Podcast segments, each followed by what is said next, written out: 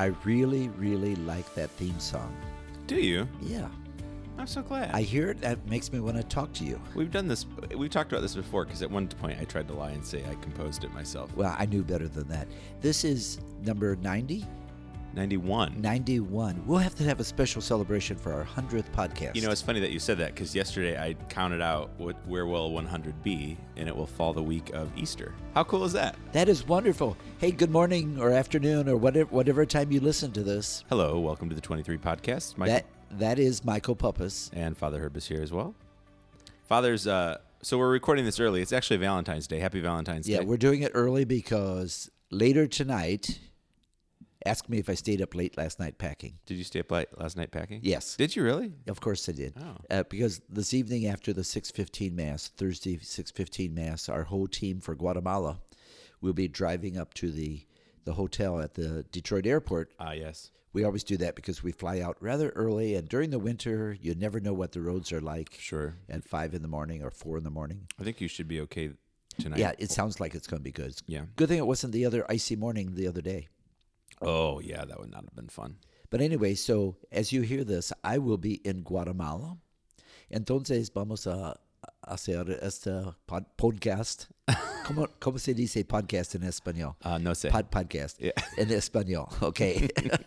That was like I remember when we were down in Guatemala. Uh, one of our uh, teammates that was on the mission team, we were at a little restaurant, and she asked the waitress, "How do you say margarita in Spanish?" oh no. good times. Oh yes, yes. Very good times. Anyway, welcome to the 23 podcast. Even though we're recording a week early, uh, we're going to try to get you caught up on the readings for the seventh Sunday in Ordinary Time, which will be February 24th. Now, Father Herb is still going to be out of town this weekend, but Father Al and Father Jeff are still going to be here to cover the Masses and uh, should be a beautiful time Right. The the mission trip itself goes Friday the 15th to Friday the 22nd. And from the mission they will drive us back to the airport in Guatemala City. Yes. at which point 10 of the 13 will depart for the USA. And three of us, myself, my sister Judy, and her husband Vern, my brother in law, we are going to get on uh, Air Avianca, which is a local airline, Yeah. and fly north for about an hour into the jungle, the Petén section, Yeah. and spend the weekend. Um, we have two different sets of ruins, Mayan ruins we're going to. One day will be uh, Yaxha, which is I love saying. Gesundheit.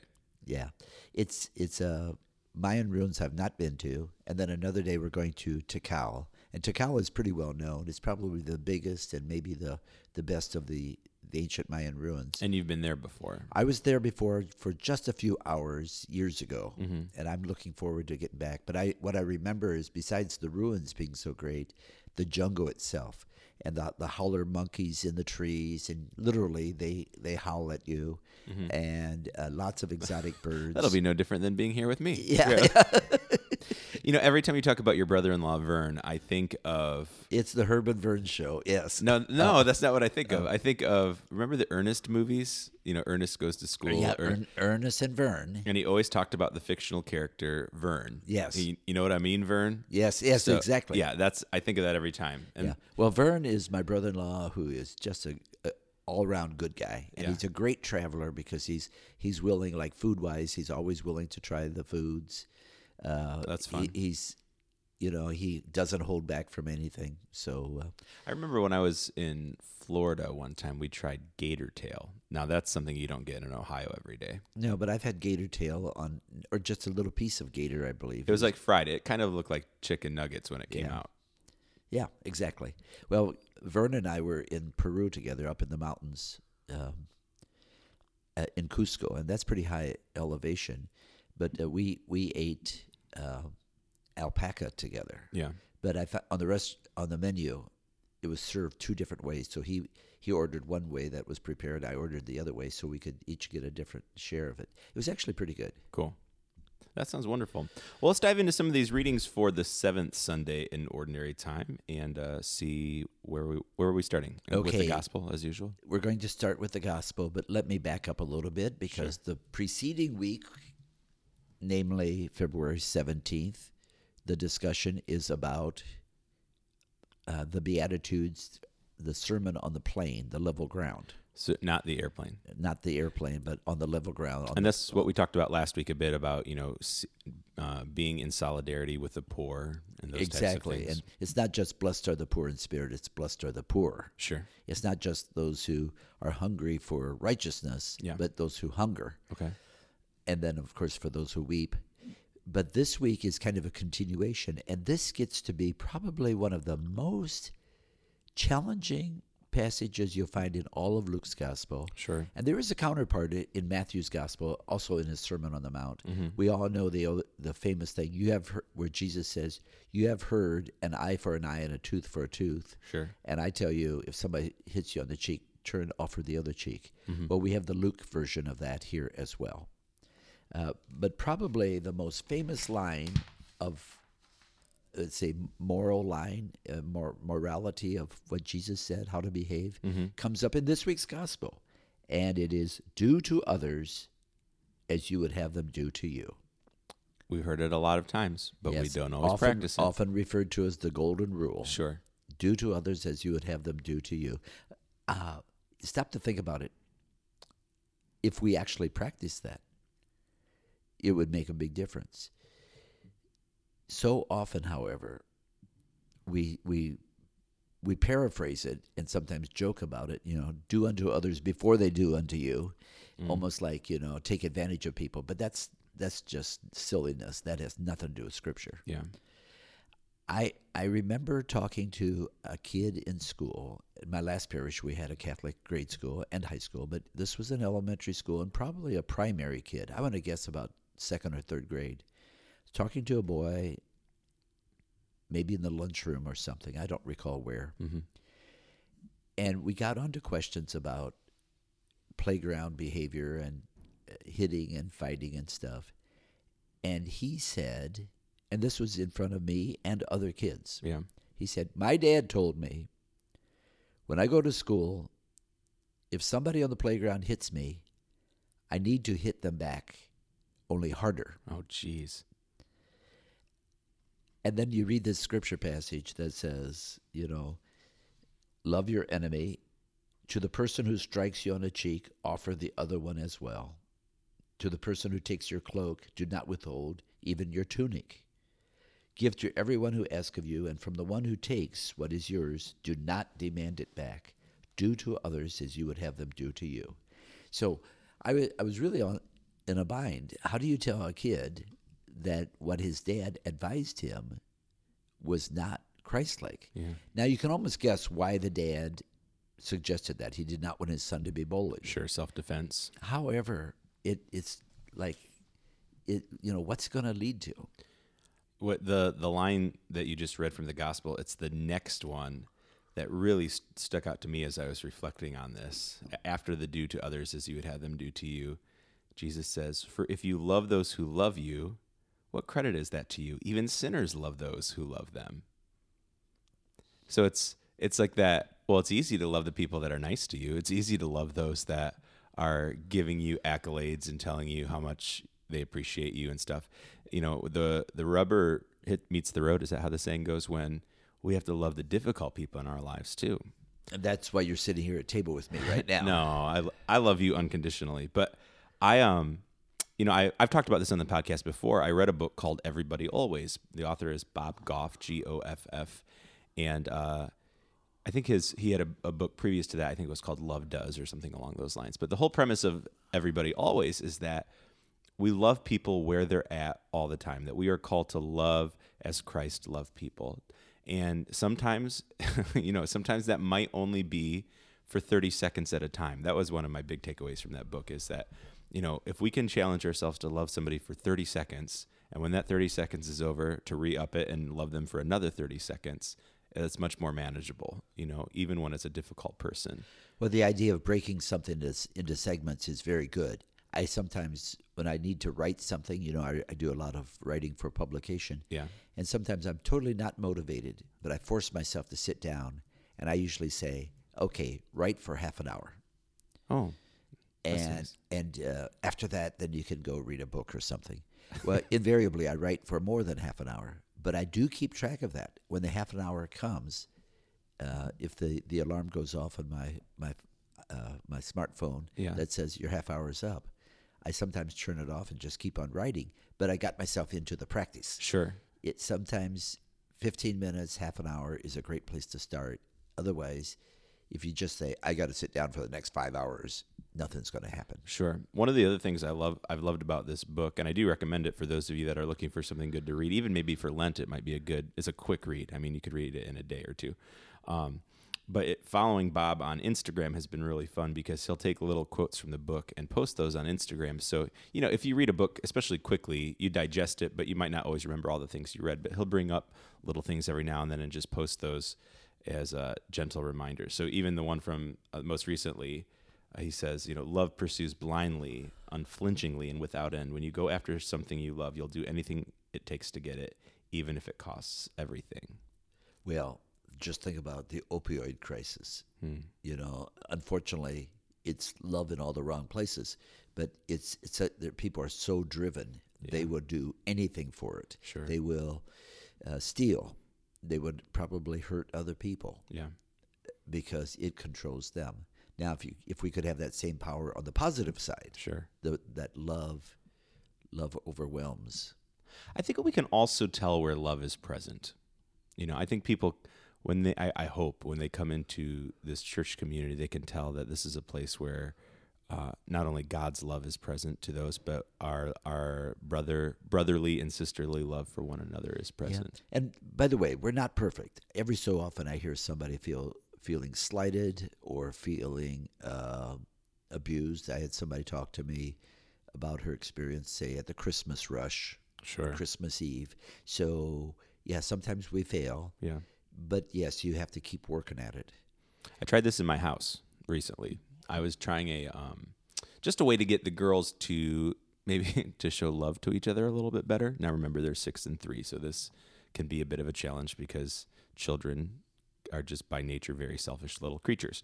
So we have in our living room, I think you've seen it before. Uh, we call it the love sign. So it's this. Oh, yes. I took an old top from a desk that I had, and my wife and I did a little DIY project, and we um, she took the letters L O V E and she she wrote them out in script, and it covered the whole desk vertically, and then I took a drill and I. Uh, drilled holes along the letters, and then we put Christmas lights through it. So when you illuminate it, it you just see these beautiful lights that you know in cursive writing spell out the word love. So anyway, it's mounted to the uh, to the wall. We've had it for several years now. And the other day, I was talking to the girls about how you know our family, uh, you know, after God in our lives, family comes, and you know that is who we love the most next to God. We have to take care of our family and love, and so this little idea just popped into my head while I was talking to them. And I said, You see the love sign over there? When the love sign is on, that means that we're really showing that there's love in our house. And they, they really like that idea. And then I was saying, you know, if, if something happens during the day where maybe you two aren't showing that you love each other because we said something unkind or we did something that wasn't kind, we're going to turn the love sign off. And then, you know, there'll be, you can't have, you know, a prize that day or whatever it may be. Um, and they really got into this. And even now, we're probably two weeks out from that.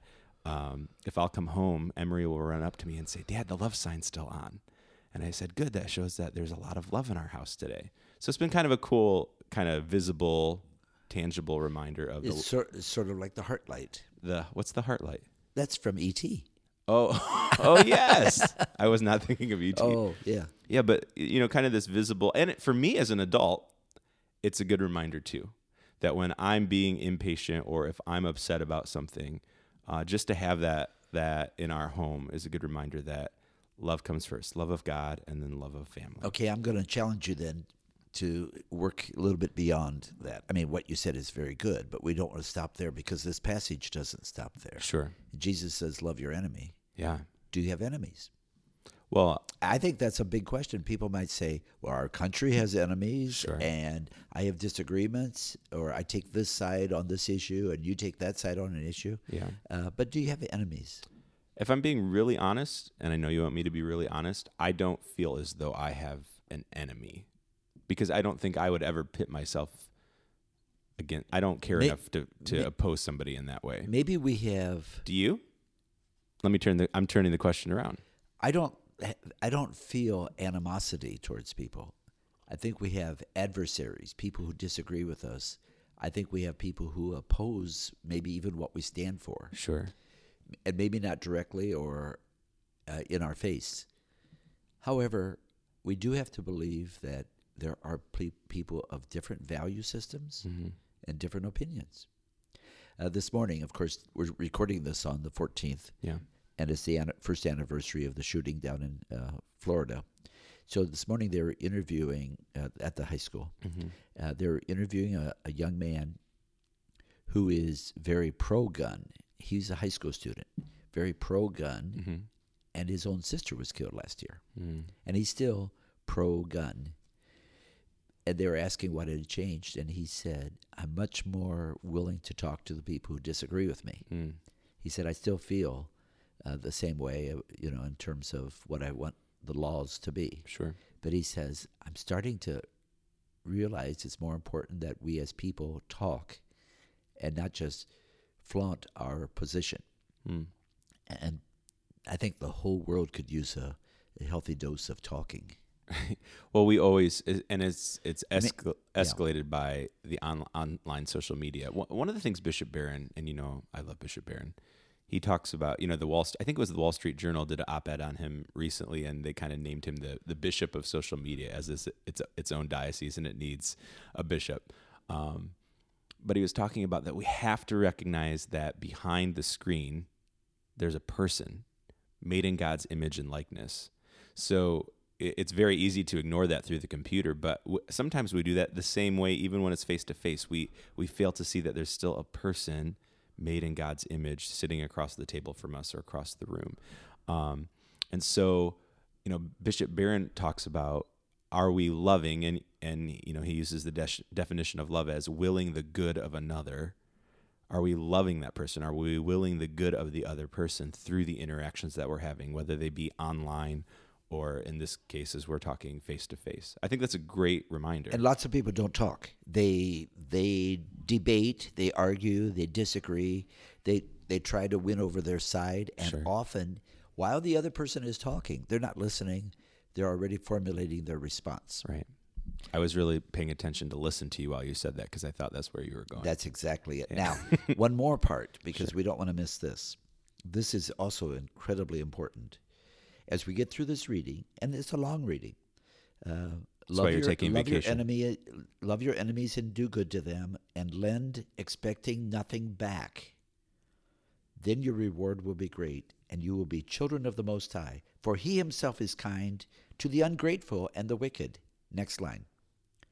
Be merciful, just as your Father is merciful. we sing a song about that Exactly. Now, the version of this line in Matthew's gospel mm-hmm. is be perfect as your heavenly Father is perfect. Mm. In Luke's gospel, it says be merciful as your heavenly Father is merciful.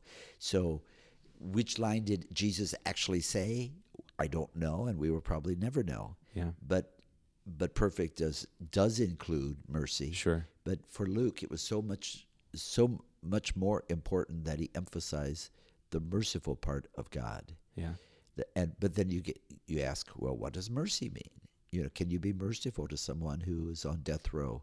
Um, you know, I remember this. I don't know if it's true or just one of those stories that gets passed around. But you know, the guy was convicted, hmm and then you go back for the actual sentencing, and the judge asked the man if he had anything to say, and the the convicted uh, criminal said, "I'm asking for mercy," and the judge said, "If with what you have done, you don't deserve mercy."